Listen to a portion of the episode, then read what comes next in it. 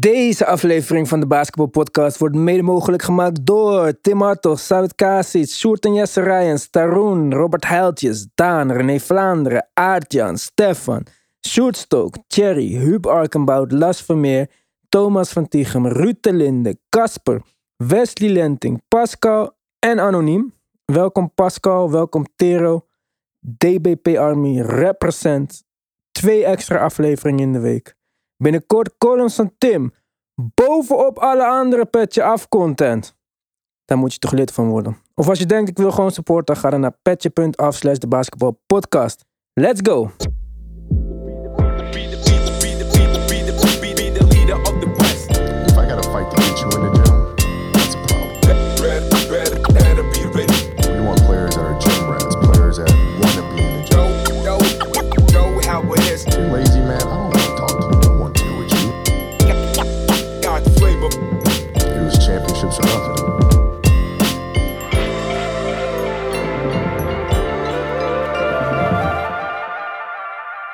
Er zijn minder dan 50 spelers in het Health and Safety protocol. En het waren er een paar weken geleden nog 128. 70% van alle spelers heeft een boostershot gehad en 100% van alle besmettingen betroffen de Omicron variant. Dus het gaat misschien de goede kant op. Met Clay Day was het natuurlijk feest in de NBA. Daar gaan we het zo uitgebreid over hebben. Maar Dylan Brooks had minder geluk op eh, blessuregebied. Hij heeft zijn enkel verstuikt in een wedstrijd tegen de Clippers en mist zo'n 3 tot 5 weken. En er is dus een grote kans dat we hem pas zien na de All-Star break. Memphis is bezig aan een 9-game winning streak. En aanstaande donderdag staat de uitzending van de Basketball Podcast dan ook in het teken van de Memphis Grizzlies. Dus mis die niet. Ook Damian Lillard is nog tenminste 7 wedstrijden afwezig bij Portland met pijn in zijn buik. LeBron dan, weer een record. Hij heeft Michael Jordan gepasseerd als de oudste speler met 10 straight 25 punten wedstrijden. Trey Young scoorde minimaal 25 punten in zijn laatste 17 wedstrijden en brak daarmee een Hawks record wat op naam stond van Dominic Wilkins. Fred Van Vliet had zijn eerste career triple-double tegen de Jazz. Otto Porter een zeldzame layup and one tip-in 4-point play. En Domantas Sabonis een career high 42 punten. En het was een legendarische dag voor Killians overal op de wereld. Killian Hayes en Killian Tilly werden de enige Killians die ooit tegen elkaar hebben gespeeld in de geschiedenis van de NBA. Ondertussen loopt het niet lekker bij Boston. Volgens coach Judoka missen de spelers de mental toughness die nodig is om in moeilijke tijden te presteren. Een ex-Celtic die geen moeite had met presteren onder zware omstandigheden is weer free agent. Isaiah Thomas is na zijn 10 dagen bij de Lakers laten gaan door Dallas. Dus misschien moet Brad Stevens maar even een belletje plegen. Taco Fall werd ook al geweest door de Cavs. Zo was het niet echt een goede week voor iedereen eh, met een beetje groen in zijn hart. Jalil Okafor gaat zijn huis zoeken in China. Hij tekent bij Guangxia, wat ik ongetwijfeld verkeerd uitspreek. En de Indiana Pacers hebben Keelan Martin gewaved, wat de weg vrijmaakt voor Lance Stevenson. Born Ready en de Pacers zouden al in gesprek zijn voor een multi-year deal. Golden State heeft Damian Lee's contract gegarandeerd voor de rest van het seizoen. Lee average 8,3 punten dit jaar. En de trade season komt langzaam maar zeker op gang. De Nuggets hebben publiekslieveling Bol Bol naar de Detroit Pistons getraind voor Rodney McGruder en een second round pick. Beide spelers hebben een aflopend contract. En we melden eerder al dat de Sacramento Kings bereid zouden zijn om afscheid te nemen van De'Aaron Fox. Maar Kyle Newbeck schreef dat nu ook Halliburton available zou zijn. LeVar Ball, hij was er weer even. Hij deed een goed woordje voor Garland voor de All-Star Game. En afgelopen vrijdag was het 2 for 1 day. Als in één stem telt voor twee voor de All-Star Game. Nu was het vast geen toeval dat uitgerekend op die dag Kendall Jenner iedereen opriep op vriendje Devin Booker te stemmen. Kendall heeft 31 miljoen volgers op Twitter en 211 miljoen op Instagram. Bij de eerste fanvotes was Booker vijfde in het westen onder guards. Dus ik ben benieuwd hoe hoog hij de volgende keer eindigt. En of Kendall dan nog achter hem staat. Want model Ava Louise, Eva Louise, lekte namelijk screenshots van Devin Booker in haar DM. Deze uitzending staat natuurlijk in het teken van Clay Thompson. We gaan het zo een petje af hebben over de Kings, over Julius Randle en we gaan omgekeerde awards uitdelen. En als je wilt weten wat dat inhoudt, abonneer je dan snel op petjeaf.nl slash de basketbalpodcast. En over Petje afgesproken, we hebben sinds kort bandcontact. Dus ik ben blij dat onze Belgische luisteraars ook hun weg vinden naar Petje af. Ik denk dat Nick ook blij is met de steun uit zijn vaderland. Maar goed, Clay Thompson, de eerste play van de wedstrijd was voor hem. Hij zag alleen naar de basket, scoorde met een moeilijke floater. Zelf zei hij na de wedstrijd: Ik dacht even dat het een van die avonden ging worden. Uiteindelijk scoorde hij 17 punten op 18 schoten in 20 minuten. En eindigt hij de wedstrijd met een min 2 plus minus. Niet ideaal, maar zijn naam weer zien staan in de boxscore is wat telt. At least I'm here, aldus Clay. Ja, de sfeer zat er goed in. Iedereen van het front office was aanwezig. Van Bob Myers tot Joe Lacob. Alle Warriors-spelers droegen hun favoriete Clay jersey tijdens de warm-ups. En zelfs Draymond Green, die de wedstrijd begon, alleen om op het veld te staan voor deze comeback, maakte een fout na 10 seconden op Garland om de wedstrijd te kunnen verlaten. Hij had namelijk een kuitblessure. Jongens, Clay is back. Ja, het was een uh, much anticipated comeback. Ik merkte zelf ook wel toen ik uh, zo s'avonds Twitter nog aan had, uh, gisteravond hier dus, dat ik echt ook wel hype raakte. Hype raakte. En um, niet alleen Warriors fans, maar ik merkte wel echt dat heel NBA Twitter wel enthousiast was. Ik weet niet, Clay heeft toch wel een soort van sympathie opgewekt de afgelopen jaren. Uh, en natuurlijk uh, vanwege zijn blessures, maar ook vanwege nou ja, zijn laidback personality. Super laidback personality. Ja, uh, dat, dat iedereen enorm uitkijkt naar deze, uitkeek naar, naar deze terugkeer. Nee, het was, het was heel erg leuk. Absoluut. En ja, op en af. Terugkeer. Goede ja. momenten, minder goede. Maar ja, de, de sfeer zat er goed in in het stadion. En, de sfeer zat er zeker goed in. Ja, absoluut. En zoals je al zei, iedereen keek er echt naar uit. Ik heb het ook even gepoord op onze Instagram van hoe, hoe excited ben jij voor de return van Clay. Maar 6% haters zeiden niet. Misschien zelfs mensen nog fout geklikt. Want het is wel echt de meest likable persoonlijkheid in de NBA. Het is een chille guy, hij heeft zijn hond, hij gaat in de boot. Ja. Nee, het is een hartstikke, hartstikke goed figuur. En uh, heeft, nou, zoals ik zei, de, zodoende de afgelopen jaren ook uh, wel veel sympathie opgewekt. En um, nee, dat, iedereen gunde hem zijn comeback. Mag ook wel, denk ik. Want als er één iemand pech heeft gehad, dan is hij natuurlijk wel. Er zijn wel meer van dit soort blessures bekend. Wat dat betreft staat hij echt niet alleen. Maar twee achter elkaar is natuurlijk tamelijk. En, maar dat werd wel super uitgebreid uitgepakt, vond ik. Want de, de intro was natuurlijk al super groot. Iedereen met die jerseys. Oké, dat iedereen aanwezig is, oké. Maar dan nog die, die Draymond-actie van dat hij eventjes gaat spelen. En dan gelijk naar eruit gaat. Alsof het de laatste wedstrijd is van Clay of zo ooit. Weet je wel, alsof je daarbij wou zijn. Voor een comeback vond ik het wel een tikkeltje overdreven. En ik vond het sowieso jammer dat Draymond niet speelde. Ik werd ook een beetje zenuwachtig, want de Warriors zijn 2 en 3 in wedstrijden dat Draymond niet speelt. Dus ik dacht, nou, misschien wordt die hele wedstrijd ook niks. Maar we hebben ook gewoon een leuke wedstrijd kunnen kijken. En in, in, in het bijzonder, heb je iets met Clay of niet? Uh, is het gewoon een speler op een team die heel succesvol was voor jou? Ja, in het begin wel. Toen de Warriors een beetje op begonnen te komen. Daarvoor keek ik niet echt heel erg naar de Warriors, moet ik bekennen. Mhm. Dus vanaf het moment dat ze een beetje, zeg maar, met Iguodala Aan ja, aan ja. waren, begonnen te raken. Begon ik ook steeds meer naar Clay te kijken. Vooral omdat hij dus ook werd uh, gemarket als die two-way player. En hij was echt een hele goede two-way player. Ik denk dat mensen vaak vergeten dat hij ook echt hun beste perimeter defender was daar op dat team.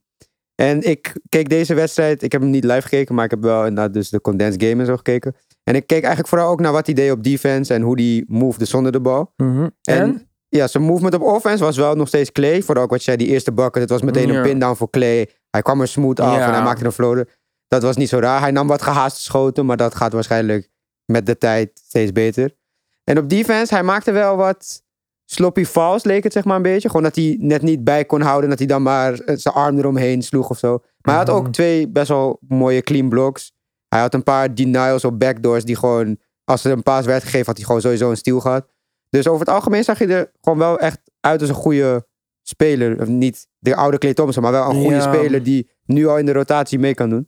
Ja, sowieso kan hij in de rotatie meedoen, zeg maar. En sowieso is hij een toevoeging eh, in de rotatie. En hij is ook zeker, denk ik, niet slecht op defense nu. En, maar ik zag wel een... Maar misschien was dat ook zo bedacht. Omdat met Gary Payton, twee als die op de vloer is, en Wiggins, heb je twee verdedigers die nu misschien beter zijn tegen guards. En toen maakte Clay een switch op, niet een switch, hij verdedigde Mobley. En hij deed het best wel goed, dus ik zat even te kijken. Ik dacht van, oké, zou hij dit kunnen, weet je wel? Dat hij de wat, ja, dat hij de misschien wat grotere wings en viers gaat verdedigen. En hij verdedigde goed, totdat Mobley gewoon over hem heen scoorde. En toen dacht ik van, ja, dus dat is niet, dit gaat nooit zijn kracht worden ook echt, zeg maar. Wiggins verdedigt, verdedigt nog meer de guards dan eh, Gary Payton en zo wat. Ja, hij speelt natuurlijk ook meer, dus dat is logisch. Dus ik ben benieuwd wat Clay dan gaat doen. Gaat Clay dan de type LeBrons verdedigen of zo? Of de... Ja. Want hij... Ja, ik weet niet. Ik vind, het, ik vind het moeilijk dan hem in te schatten. Ze hebben best wel een goed verdedigend systeem ook en zo. En misschien... Ja, het is allemaal... Het gaat over 20 minuten wat ik heb gezien. Dus misschien is het allemaal ook niet echt waardevol. Maar ik denk wel dat, dat, eh, dat echt de beste two defender in de NBA. Ik weet niet of hij dat nog is, zeg maar. Dat was hij altijd standaard voor mij. Ja, zeker. Maar eh, de- de- ja, hoe lang geven we hem nog om, om weer... eh, om dat, om dat weer te kunnen, te kunnen, in ieder geval te kunnen Oh, laten zien. Tot de playoffs Ja, heeft hij de precies. tijd om... ja, daarom. Dus ik heb, ik heb niet het idee dat hij dat ook niet meer kan worden, zeg maar. Dat Nee, conditioneel zag je er ook goed uit, Ja. vond ik. En, ehm, was nou, nog wel een beetje zoekende. God ook voor de rotatie. De Warriors af en toe. maar in de eerste helft was het zoeken. Want in de tweede, Ja. in het begin van de derde kwart, Derde waren kwart de was- eerste drie schoten Ja. raak. derde kwart was goed. Klopt. Ja, dus het is ook niet zo gek. Na twee jaar geen wedstrijd spelen dat je een beetje moet zoeken. Ik heb slechtere returns Absoluut. gezien van injuries die veel korter waren. Als je dit vooraf zou kunnen, kunnen aangeven, dan hadden ze natuurlijk dan hadden ze Ja, voor dan getekend. ja, Absoluut. precies. Ja hoor. Dus, eh, en ik vond het wel goed om te zien, gewoon het concept van deze Warriors. Ja, zonder Draymond dan. Maar met Jordan Poole van de bank. En eh, ja, wel interessant. Bielitsa was niet zo goed gisteravond. Nee, had een beetje een moeizame wedstrijd. Ik vond het ook wel interessant om die, om die second unit nu te zien inderdaad. Ja. Jordan Poole en, en André als, eh nou ja, laten ja, zeggen, Iggy was instigators. goed, zeg maar. Ja, Iggy is echt verrassend goed Ja, dit jaar. Ook fit. En, ik, en we zien hem nog best wel weinig op zich. Maar ik denk ook dat het gewoon komt omdat het niet hoeft. En omdat we alles gaan doen om deze mensen in de playoff fit te krijgen natuurlijk. Maar ja, dat je zonder... ehm, ik, eh, zonder, hoe heet die, Draymond... een wedstrijd wint van een van de beste teams in het oosten. Vrij gemakkelijk. Ja. Dan, als het nog ook niet loopt eigenlijk... Dan, is het, dan sta je er best wel goed voor. hè. ja.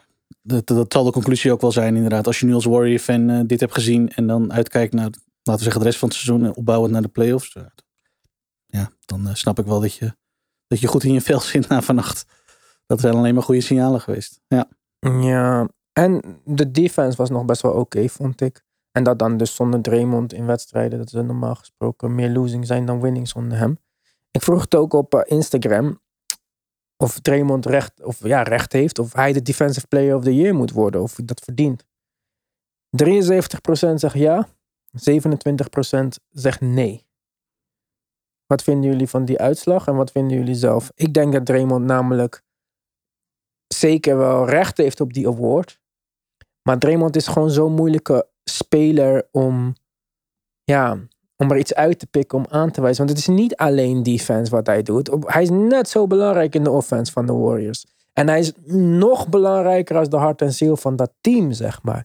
Dus is hij Defensive Player of the Year? Mensen gaan dan naar Rudy Gobert en zeggen, ja, die meer rebounds, meer blocks, meer dit, meer dat. Maar ik weet niet of ik hem die award zou geven. Voor mij komt hij echt eerder nog in de, in de running voor, die, voor MVP. En dan dat we echt gewoon een keertje de award geven aan wat de betekenis van die award is. Most valuable player. Hij is valuable voor de Warriors. Maar Defensive Player of the Year, ja, voor mij hoeft dat niet per se. Maar ik zou het ook prima vinden als hij hem wel krijgt hoor. Krijg wel het idee, als hij, hem, als hij hem al zou winnen, laten we van dat scenario uitgaan, dan is dat toch een soort van erkenning voor de one-of-a-kind speler die hij is. Want iedereen, Ja. iedereen begint zijn waarde wel in te zien. Uh, maar dat moet, ja, als je hem een award wil geven, ergens zich in uiten. Defensive, most valuable. Uh, Ja. Maar wat hij zou moeten zijn. Maar hij leent zich natuurlijk als speler eigenlijk niet echt in één en bepaalde statistiek. Uh, dus uh, MVP gaat hij niet krijgen. MVP gewoon. is natuurlijk niet, niet heel realistisch. En uh, dus als hij al defensive player of the year zou, zou, dat zou dat gewoon een, ja, een uiting van de waardering zijn voor de speler die Draymond is. En hoe effectief hij op dat, op dat team is. Ja, En- mij is hij ook geen defensive player of the year. Tenminste, Ja, niet niet, echt. Niet, runaway. Hij, hij hoort in de conversatie wat mij betreft zeker. Ik zou hem nu nog niet die award geven. Nee. Hij is belangrijk voor het team. Hij is belangrijk. En wat Tim ook zegt, zoals het nu leek op Instagram, is het eigenlijk alsof Draymond Green wegloopt met de Defensive Player of the. Year. Want ik vind niet dat je dat kan zeggen dit jaar. Ja. Alhoewel die wel heel belangrijk is en die waarschijnlijk een first of second team al defense gaat verdienen. Maar of hij nou inderdaad de clear favorite is voor Defensive Player of the Year, dat zie ik ook niet dit jaar. Ja, maar daar, en daarom zeg ik van MVP verdient hij, vind ik. Want ik vind hem meer dat. Hij is waardevol voor het team. In offense, defense, buiten het veld, alles. Dus dat is eigenlijk de award die ik vind dat hij verdient. MVP betekent niet topscorer van het beste team. Dat, die hebben we al, topscorer. Het is misschien geen losse award, maar wel. Het is een erkenning. Wordt vaak verward in de NBA inderdaad, lijkt ja, het. maar Maar en dat is wat het meestal wordt. Beste speler of topscorer van het beste team, zeg maar.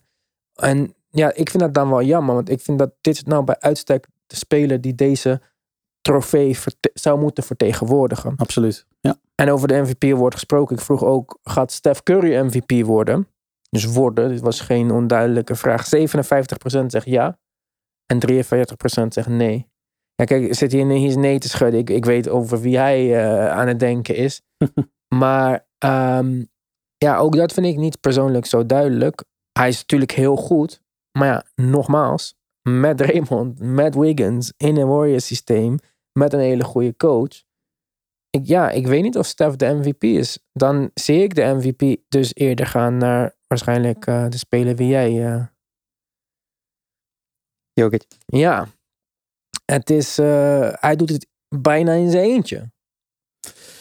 Ja, maar goed, dan komen we natuurlijk weer uit op het stemgedrag van degene die daadwerkelijk een stem hebben straks in die MVP-voting. En, en de, erv- de ervaring leert dat, het, ja, dat, dat Stef ongetwijfeld heel hoog zal eindigen. Zo niet momenteel de runaway favorite is om die MVP-award te gaan winnen. Hij mag ook van mij zeker stemmen. Het is niet dat ik vind dat hij niet stemmen mag krijgen. zo. Ik vind 100% dat hij in deze conversation thuis hoort. Net zoals dat ik vind dat KD daar hoort en LeBron. Maar, eh, en waarschijnlijk eh, vergeet ik nog iemand ook. Chris Paul vind ik ook dat in deze conversation Giannis? thuis hoort. Jannes, zeker. De Rosen. De Rosen ook. Want zeker, ja, eigenlijk zeker. Kijk, mensen zeggen, en ik ook, van de Rosen speelt met Levine en dat maakt het allemaal makkelijker. Maar voor hem, om, of voor de Bulls om te winnen, dus dan stellen die stats minder voor misschien, whatever. Maar dat is eigenlijk niet zo. Want de Rosen maakt ook van Levine een betere speler. Nu dat Levine zich gewoon kan focussen op wat hij doet. Dat is precies hetzelfde wat de Rosen nu doet. En ook al zijn ze andere spelers, is wat Chris Paul heeft gedaan met Devin Booker. We hebben een atletische guy ge- gevonden die jong is en die veel kan scoren. En we hebben hem omgetoverd in een, in een two-way guard. Die gewoon zijn ding kan doen terwijl zij de leiding nemen. En de Rosen heeft leren pasen in San Antonio en heeft het team leren dragen. En dat is wat je nu terugziet. En dat is de invloed wel die hij op, het team heeft. Dus ik vind ook steeds meer dat de Rosen in, die, in dat gesprek thuis hoort in ieder geval. En dan mis ik vast eh, nog wel iemand. KD, de Rosen, LeBron, Jokic. Eh, ja, Luca voor mij niet. Jannes wel. Ehm, ja, vast. eh, ik sla altijd wel iemand over. Maar Morant misschien, wie? Ja Morant misschien top 10 MVP candidate op dit moment. Ja, wel top 10 zeker. We gaan het natuurlijk donderdag uitgebreid Ja. over Morant hebben. En het kost me echt vet veel moeite om niet over die Grizzlies te praten. Want ik ben echt super enthousiast. Dus, eh, maar goed, ik hoop dat ik mijn enthousiasme dan eh, voor donderdag kan bewaren. Ja, Stef, voor mij is hij zeker MVP-kandidaat. Maar wel achter Jokic. En dat is voor mij echt een met uitstek de nummer 1. Ja, voor mij, voor mij ook. Eh, ik vraag me af of, eh, of de stemgerechtigden daar ook zo over denken straks. Maar ehm, ja, ik denk dat... Ik denk je- niet dat hij hem gaat krijgen. Ik denk dat de Warriors verhaal zo sexy is dat wel die MVP eh, verdient. Ik denk het ook. Dat is mijn verwachting ook. Ja, dat, dat Stef hem uiteindelijk wel gaat, gaat krijgen. Ik denk het niet, want Stef heeft de tweede kwart van het seizoen is heel slecht gegaan. Hè? De begin van het seizoen heeft zijn stats omhoog gegooid. En nu is, heeft hij een 60% true shooting percentage. Dat is echt net boven gemiddeld. Terwijl KD en Jokic zitten echt ver boven, dichter bij de 66, ze- 67. Dus eh, even wachten, wachten tot Stef weer kan schieten. En dan gaan we praten. Hmm. Ik denk dat hij nog steeds in die MVP-conversation is. Als hij niet zo slecht blijft schieten als de laatste drie wedstrijden, dan komt hij er wel weer bovenop, denk ik. Andere vraag die ik eh, stelde aan onze luisteraars was of de Warriors weer contenders zijn met beide Splash Bros healthy. Ja, Eh 97% zegt ja, wat je ook niet nee kan zeggen, want de Warriors waren contender zonder hem. En 3% eh, haters. dat zijn echt puur mensen die het niet gunnen. Shame, shame. Ja, die zeggen nee. Je kan natuurlijk niet echt zeggen dat zij geen contenders zijn. Dit is misschien, als we kijken naar de vorm van Stef, dan voor de laatste tijd, zoals Mark net aangaf. Maar als we kijken naar de vorm van Stef aan het begin van het seizoen, wat Draymond kon doen, de status van Iggy. En dan aangevuld met Wiggins in de rol van Harrison Barnes vroeger. En met een nog betere bank. Met een six-man als Jordan Poole, die ze nooit hebben gehad. Iemand die 18 punten per wedstrijd scoort. Dan is dit misschien wel, zolang ze fit blijven, of fit worden in het geval, de beste versie van de Warriors die we ooit gaan zien. Aanvallend is het geavanceerder dan dat het was. Ja, ze zijn een jaartje ouder, maar je ziet het niet eh, aan Stef en af. Dus ja, natuurlijk, misschien met KD was het beter, maar als ik zeg beste bedoel ik het team wat 73 wedstrijden heeft gewonnen. Dus dan denk ik wel dat, ja, het is wel echt een bijzonder team. En ik heb ze niet per se heel veel gekeken in de eerste run, zeg maar. Ja, het was toen niet mijn team en eh, ik geloofde het wel. Maar ik kijk ze nu echt met plezier. En ik vraag me ook soms af, als ik, als ik de Warriors kijk en ik vergelijk het dan met de eerste helft van het seizoen dat ik de Knicks heb lopen kijken. Als Thibodeau en Udoka en zo naar de Warriors zitten kijken, zouden ze dan nooit bij zichzelf denken van, hé, hey, dat balmovement, daar zit wel wat in, man. Dat- is misschien wel nuttig voor een basketbalaanval. Van sommige mensen maken aantekeningen en sommige mensen niet. Hè? Ja, maar zij echt duidelijk niet. Want wa- eh, ik, ik snap, kijk, oké, Warriors zijn extreem, maar je moet toch zien van, hé, hey, dit heeft wel nut, man. Ook, ook Damian Lillard, bijvoorbeeld, hè. En ook James Harden. Als ze Steph zonder bal zien en hij loopt te screenen, onbalscreens van Steph en zo, dat je dan niet denkt, hmm, daar zit ook wel wat in. Zo, zo bespaar ik energie, kan ik misschien ook verdedigen. En ik scoor nog steeds. Maar ik snap niet, ja, ik snap niet waarom dat niet wat breder wordt toegepast. En dan kunnen mensen wel zeggen, ja, niet zoveel spelers zijn er niet die dat kunnen, of zoveel coaches niet die het uit kunnen leggen. Maar Daar zit toch wel wat in. Dat lijkt me inderdaad ook het voornaamste antwoord op die vraag. Dat hebben we vorig jaar gezien met de bank van de Warriors, toch? En dan kunnen we wel zeggen, ja, de Warriors vorig jaar was het nou zo slecht. Nee, maar het was, ik bedoel, ze waren ook geen, geen heel groot succesverhaal. Ja, dat is wel zo, ja. En, en ze poogden uiteindelijk hetzelfde te doen als dit jaar. En dit jaar werkt het. Staat er bijna geen maat. Daar Maar het staat is- er bijna geen maat op. Het is denk ik ook voor een groot gedeelte gewoon het- de spelers die een team bezit, toch? Want inderdaad, als de coach het probeert uit te leggen, wat Steve Kerr vorig jaar ook al deed, maar de kwaliteit was er misschien niet altijd. Dan kan je nog zoveel screens inderdaad eh runnen voor het team. Maar als niemand buiten Stef een drietje kan raken, ja, dan ga je moeilijk winnen. En dat is misschien het. Ik denk bij Harden dat je wel een legit case heeft. Want hij Ja. staat ook bekend om al sinds Houston dagen dat hij geen zin had in off-ball movement. Helemaal niet. Dus dat is wel. Terwijl hij had wel de spelers bij zich om off-ball te spelen. ja. Maar Damian Lillard moet ik dan nog wel hem toegeven.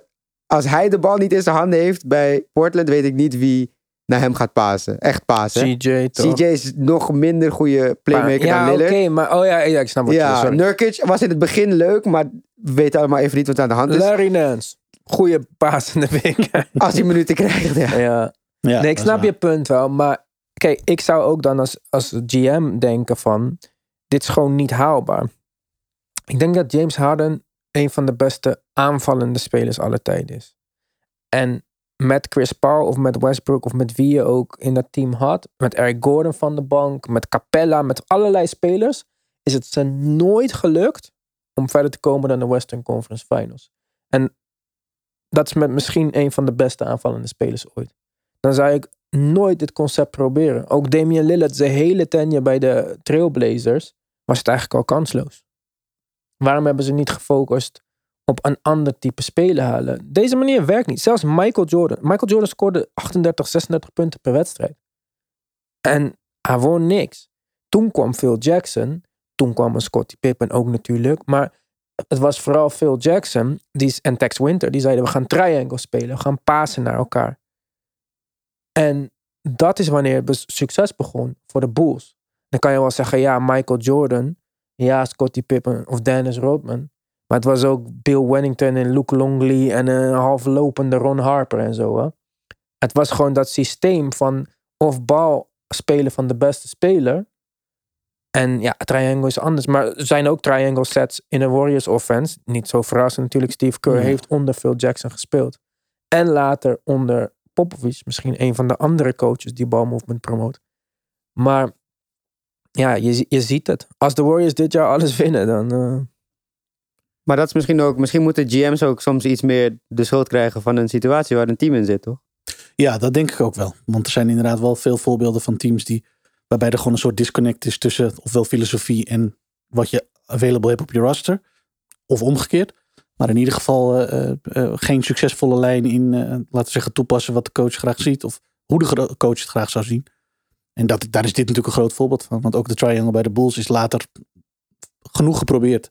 Maar werkte bij andere ploegen lang niet altijd. omdat het, Bij de Knicks was het leuk hoor. Met, eh, ja, nee. Maar ik moet ook zeggen, Ivan, want dat is iets wat ik, eh, wat je in sommige reports ook wel leest, wat ik zelf heel jammer vind. Maar sommige moves die worden ook gemaakt puur en alleen vanwege een business perspectief natuurlijk. Want er zijn eigenaren die willen kaartjes Sterspelers, verkopen. Ja, sterspelers die willen jerseys verkopen, die willen season tickets verkopen. Snap ik. En dat kan alleen als je een naam hebt. En ja, dat- Lillard en James Harden zijn dan wel namen geweest. Maar niemand bij de Warriors was een naam toen ze aan dit begonnen.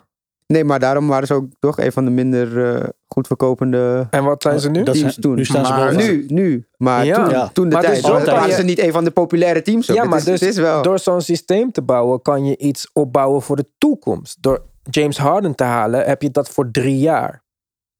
Dus ja, ik vind het jammer, maar we gaan het zien. Ehm, ik had nog even gevraagd of de Warriors een trade moesten maken. Nou, 76% zei nee, 24% zei ja. Er stond ook een plaatje van Ben Simmons bij. Dat is sowieso niet haalbaar. En eh, misschien realistischer en belangrijker. Gaat James Wiseman een impact maken in de playoffs? En daarop zei 57% ja en 43% nee. Ik heb twee keer gestemd. één keer met deze account en één keer met de omgekeerde wereld. En ik heb één keer ja gestemd en één keer nee. Want in eerste instantie dacht ik nee. In tweede instantie dacht ik, waarom niet? Hij is wel een seven-footer. En na twee jaar NBA trainen in ieder geval, zou hij toch iets moeten kunnen doen. Zou hij toch op zijn minst de rim moeten kunnen verdedigen. Zou hij toch op zijn minst misschien in de second unit pick and roll kunnen spelen met Jordan Poole als het eventjes... eh, of met Iggy trouwens. Nou ja, niet ideaal, maar...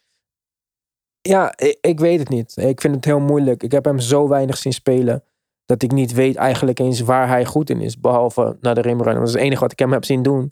En dat hij vrij bewegelijk is voor iemand van zijn lengte. Maar ja, hij is ook bijna twee jaar geblesseerd. En daarvoor ook al geblesseerd. Dus bewegen, veel bewegelijkheid blijft er over. Maar is eh Wiseman een speler waarvan jullie zeggen... ik zie hem meaningful minutes spelen in de playoffs? En met meaningful kan ook 14 zijn, hè? En gewoon up en down de court rennen en hustle plays en dat soort dingen. Of zeggen jullie, het is toch een 12 miljoen contract. Laten we proberen om een veteran of zo of iets terug te krijgen voor hem. Die wel direct eh, kan spelen. Nee, ik, eh, ik zie ze eerlijk gezegd geen, geen, op dit moment geen trade maken. Ik denk dat zij de ideale situatie hebben om, om te zeggen: laten we Wiseman rustig terugbrengen. Het gaat goed. Ehm, en kijken wat zijn impact kan zijn op dit team. We hebben de luxe positie om dat nou ja, met de nodige rust Proberen. te proberen. En te kijken hoe dat gaat met een postseason run. Mogelijk succesvolle postseason run. Dus ik zie ze eerlijk gezegd niet zo snel een trade maken. Ehm, maar als je vervolgens vraagt, ja, wat gaat zijn impact zijn? Ja, volgens mij is dat nog steeds een groot vraagteken. Heeft hij de potentie om impact te maken? Zeker. Ik denk dat ze bij de Warriors daar ook echt wel van overtuigd zijn. Ja, anders hadden ze hem niet gedraafd, neem ik aan, met de dat tweede lijkt mij ook. En eh, ze zijn toch al een tijd aan het investeren nu. Ondanks, eh, ondanks dat hij eh, Mhm. geen, geen minuten maakt op het veld. Dus dat zie ik nog niet zo snel gebeuren. Maar het blijft wat mij betreft afwachten hoe impactvol hij gaat zijn. Bijvoorbeeld eh, in de playoffs. Ja. Maar Nees, wat denk je dan? Looney, Bielica, is dat genoeg eh, center depth? Tegen 80% van de teams misschien wel. Maar er zijn natuurlijk een paar teams die staan nu bekend om hun centerplay. Daar gaan die twee het zeker niet tegen redden. En dan wordt Bielica het, niet, die had gisteren ook problemen tegen Allen. Ja, Ja. klopt. ja, en Draymond Green is wel een redelijk goede postverdediger. Natuurlijk. Alleen hij kan het ook niet in zijn eentje. Meerdere bigs verdedigen, zeg maar meer. Heeft hij wel gedaan, hè? Hij heeft een tweede wedstrijd tegen de Suns makkelijk eten verdedigd. Ook Jokic doet hij maar oké tegen. Mm. Dus eh, ik zie het, dat is geen zeggen, probleem. Als je nu gaat zeggen, Nee, nee, makkelijk tegen Jokic, Maar dan... eh, niemand kan goed Niemand tegen tegen verdedigen. Maar Ja. mensen kunnen het moeilijk maken. Dus ik zie dat het geen issue. Nee, nee, ik ben met je eens. Moeilijk maken. Maar ik bedoel meer van... Stel je voor dat een team eh doorheeft van... Hé, laten wij eens twee bigs spelen tegen de Warriors. Dan gaat Draymond Green één van de twee bigs wel gebeurde moeilijk kunnen gisteren, maken. zonder maar Draymond. Looney of Bielitsa dan tegen een tweede big. Maar welke team heeft twee goede bigs? De enige team was gisteren. En die hebben ze zonder Utah Draymond. Jazz, Gobert en Whiteside. Oké, dat, dat, hebben ze ook, dat hebben ze zonder Stef ook verslaan. Dus Ja. eh, ik zie dat is geen issue. Dat is geen two-headed monster team. Waarmee ze kunnen eigenlijk eh, tegen zonder is, met issues. Steven Adams, Jared Jackson. Mogelijkheid. Ja, Mogelijkheid. eens, ja, ja. Maar ik denk ook, het gaat ook Ja. denk ik vooral ook om gewoon misschien grote power forwards. Hè? Zoals een Rudy Ja, maar da- Gay dit, is, of wa- een... dit is gewoon een beetje wat, wat mijn enige issue met dit team. Kijk, natuurlijk gaat Draymond de belangrijkste big verdedigen. Of dat nou Jokic is of eh Jared Jackson Jr. Nou, niet echt, denk ik. Maar ja, wat als Draymond geblesseerd is of wat als Looney geblesseerd is, dan blijft er niet echt veel over op de centerpositie. Dus, en als je verwacht dat Wiseman dat gaat invullen, dan wordt die, ja, dan wordt het wel belangrijker in welke vorm hij terugkomt. eh, zeg Oh, maar. maar ik denk ook wel dat het belangrijk is. Want het scenario dat je net schetst is inderdaad eh, eigenlijk iets waar je vanuit moet gaan in een playoff series. Want eh, je speelt dan meerdere wedstrijden tegen hetzelfde team in dezelfde matchups. Wat gebeurt er als, als iemand onverhoopt geblesseerd raakt? Dat is helemaal niet iets, iets, iets bijzonders of zo. Ja, hoe kan je dat opvangen en hoe gaat je backup dat dan doen? En Wiseman zal inderdaad zo'n rol toch, gaan, toch moeten gaan vertolken. Dus in dat opzicht wordt hij heel belangrijk.